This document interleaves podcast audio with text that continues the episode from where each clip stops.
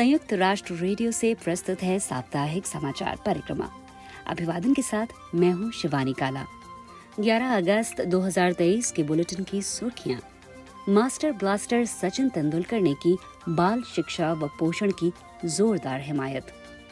Nagasaki बम त्रासदी की बरसी पर परमाणु महाविनाश के खतरे के प्रति चेतावनी। डब्ल्यूएमओ की रिपोर्ट जुलाई 2023 महीना रिकॉर्ड पर सर्वाधिक गर्म दर्ज। मामूली सी सावधानी बरतकर भोजन की बर्बादी कम करना है आसान, और तंबाकू नियंत्रण के लिए एम पावर लागू करना अहम। सुनिए एक इंटरव्यू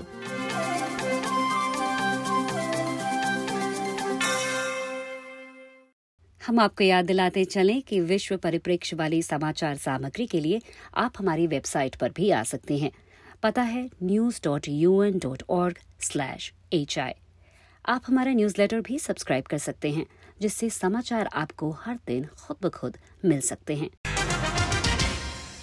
अब समाचार विस्तार से। संयुक्त राष्ट्र बाल कोष यूनिसेफ के दक्षिण एशिया क्षेत्र के लिए सद्भावना दूत और दिग्गज क्रिकेट खिलाड़ी रहे सचिन तेंदुलकर ने बच्चों का चौतरफा विकास सुनिश्चित करने की खातिर बच्चों की शिक्षा व पोषण कार्यक्रमों में और ज़्यादा संसाधन निवेश की पुकार लगाई है। सचिन तेंदुलकर ने हाल ही में श्रीलंका की यात्रा के दौरान ये आह्वान किया है, जहाँ उन्होंने कोविड 19 महामारी और वर्ष 2022 के आर्थिक संकट से प्रभावित बच्चों और उनके परिवारों से मुलाकात करके उनकी मदद का आह्वान किया। सचिन तेंदुलकर ने अपनी श्रीलंका यात्रा के दौरान कहा I truly believe children are the future and if we support them today they will make us proud tomorrow मैं वास्तव में ये मानता हूँ कि बच्चे भविष्य हैं और अगर हम आज उन्हें सहारा दें तो वो कल हमारा गौरव बढ़ाएँगे जिससे प्रत्येक देश खुशहाल होगा। मुझे लगता है कि उन बच्चों व देशों को प्रसन्न व स्वस्थ अवस्था में आगे बढ़ना चाहिए तो चीज़ें बिल्कुल बदल जाएँगी। यूनिसेफ के दक्षिण एशिया क्षेत्र के लिए सद्भावना दूत सचिन तेंदुलकर के शब्द। सचिन तेंदुलकर ने ऐसे स्थानों पर स्कूलों और बागानों का भी दौरा किया, जहाँ यूएन बाल एजेंसी बच्चों और उनके परिवारों की मदद कर रही है। संयुक्त राष्ट्र महासचिव एंतोनियो गुटरेश ने जापान के नागासाकी परमाणु बम त्रासदी की अठहत्तरवीं बरसी पर अपने संदेश में सदस्य देशों से आग्रह किया कि वे परमाणु अस्त्र मुक्त विश्व की दिशा में प्रयास करते रहने का संकल्प दोहराएँ। इस पर ज़्यादा जानकारी दे रहे हैं यूएन न्यूज़ हिंदी के प्रमुख महबूब खान। यूएन प्रमुख एंटोनियो गुटेरेश ने कहा कि हम मृतकों के प्रति शोक व्यक्त करते हैं, जिनकी स्मृति अमिट है। नागासाकी और हिरोशिमा में हुए महाविनाश को याद करते हैं। हम पुनर्निर्माण के लिए नागासाकी के निवासियों की अदम्य शक्ति एवं साहस का सम्मान करते हैं। उन्होंने कहा कि मानव समुदाय 1945 के भयावह सबक के बावजूद अस्त्रों की नई होड़ का सामना कर रहा है। यूएन महासचिव ने कहा कि अस्त्र प्रणालियों का उन्नयन करके उन्हें राष्ट्रीय सुरक्षा रणनीतियों में प्रमुख स्थान दिया जा रहा है। आज जब मतभेद और अविश्वास देशों और क्षेत्रों को एक दूसरे से दूर कर रहे हैं, उधर मौत के इन साधनों को अधिक त्वरित, अधिक सटीक और अधिक घातक बनाया जा रहा है। उन्होंने चेतावनी के शब्दों में कहा कि परमाणु विनाश का खतरा शीत युद्ध काल के बाद से सबसे उच्च स्तर पर है। इन खतरों का सामना करने के लिए विश्व समुदाय को एक स्वर में बोलना होगा। परमाणु अस्त्रों का किसी भी प्रकार इस्तेमाल अस्वीकार्य है। परमाणु अस्त्र संपन्न देशों के बीच अधिक खतरनाक अस्त्र बनाने की होड़ को हम चुपचाप देखते नहीं रहेंगे। यूएन महासचिव ने इस बात पर ज़ोर दिया कि शांति के नए एजेंडा के बारे में हाल ही में जारी नीति पत्र का मूल मंत्र निरस्त्रीकरण ही है।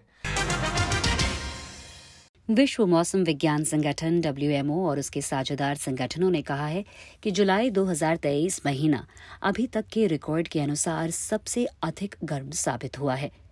यूरोपीय आयोग की कॉपरनिकस जलवायु परिवर्तन सेवा की उप निदेशक समांथा बुर्जिस का कहना है कि जुलाई 2023 में वैश्विक औसत तापमान रिकॉर्ड में किसी भी महीने के लिए दर्ज सर्वाधिक तापमान रहा है और ये महीना वर्ष 1815 से 1900 तक के दौरान औसत से लगभग एक दशमलव पाँच डिग्री सेल्सियस अधिक गर्म रहा है।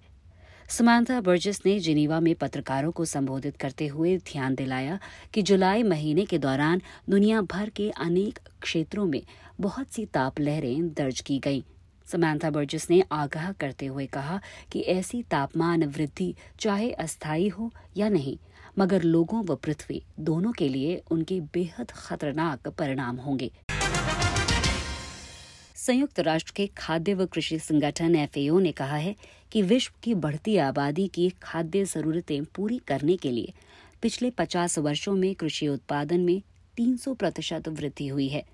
मगर अब भी दुनिया भर में लगभग साढ़े तिहत्तर करोड़ लोग खाद्य अभाव या कुपोषण से जूझते हैं, क्योंकि विशाल मात्रा में खाद्य सामग्री का या तो नुकसान होता है या उसकी बर्बादी होती है। एक रिपोर्ट के साथ हैं महबूब खान।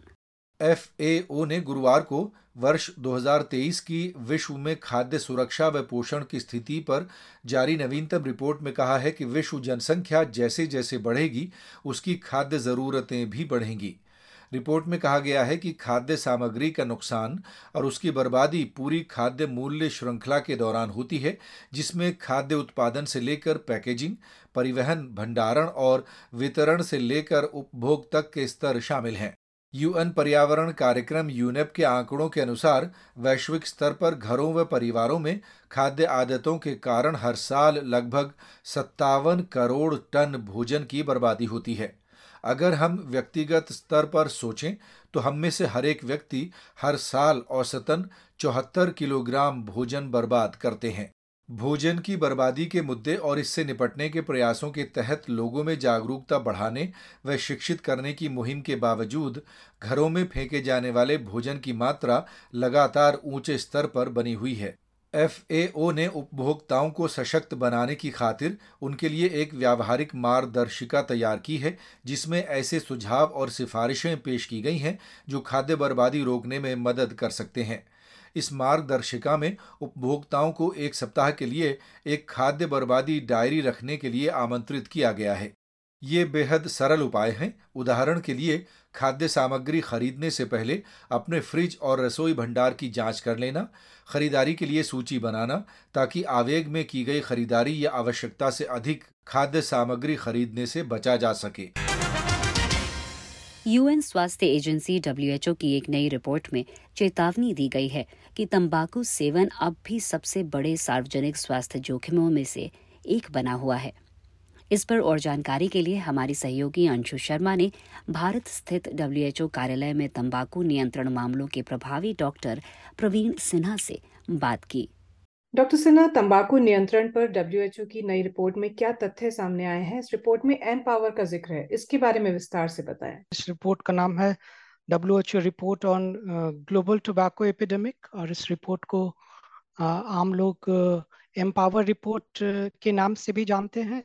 और ये एम पावर पॉलिसी जो है उस पर फोकस करता है। और हर रिपोर्ट में एक उसका फोकस एरिया होता है, एक पर्टिकुलर थीम पे वो फोकस करता है। इस बार का जो थीम है वो है protect people from second hand smoke जो पैसिव स्मोकिंग है, उससे आम जन को कैसे रोक पाए। सो एम्पावर एक एक्रोनिम है और ये एक टेक्निकल पैकेज है जो कि डब्ल्यू ने 2007 में डेवलप किया था, ताकि डब्ल्यू एच ओ कंट्रीज़ को हेल्प कर सके जो एफसीटीसी के अंदर जो डिमांड रिडक्शन मेजर्स है उसको इम्प्लीमेंट करने के लिए और हर एक जो एम्पावर का जो एलिमेंट्स है सिक्स फीचर्स है उस पर डब्ल्यूएचओ ने उसके एक लेवल ऑफ़ इम्प्लीमेंटेशन को डिफाइन किया है। उसके अकॉर्डिंग कंट्रीज़ को मार्क करते हैं ये सारा एम्पावर रिपोर्ट में। तो रिपोर्ट में कुछ देशों में एम्पावर उपाय लागू करने के लिए उठाए गए कदमों की सराहना भी की गई है। तो इनमें किस तरह का बदलाव देखने को मिला है? ये रिपोर्ट हर कंट्री का रिपोर्ट कार्ड होता है कि पिछले दो साल, तीन साल में आपने क्या किया? उसका ये रिपोर्ट कार्ड है। जो ये रिपोर्ट है, ये इलेक्ट्रॉनिक सिगरेट के बारे में भी जानकारी हमें दे रहा कि इलेक्ट्रॉनिक सिगरेट को रेगुलेट करने के लिए कंट्रीज़ वर्ल्ड में क्या कर रही है? विश्व में अभी तक सिर्फ़ दो कंट्री थी जो कि एम्पावर के सारे मेजर्स को highest level of implement implementation achieve की थी, वो थी टर्की और ब्राज़ील पर इस रिपोर्ट के अनुसार दो नए कंट्रीज़ आ गए हैं जहाँ की एम्पावर पॉलिसी मेजर्स को हाईएस्ट लेवल पे इम्प्लीमेंट किया गया है। वो है मॉरिशस और नीदरलैंड डॉक्टर प्रवीण सिन्हा के साथ इस इंटरव्यू का विस्तृत संस्करण हमारी वेबसाइट पर उपलब्ध है। पता तो आपको मालूम ही है news dot U N dot org slash H I तो आज के बुलेटिन में बस इतना ही। अब शिवानी काला को अनुमति।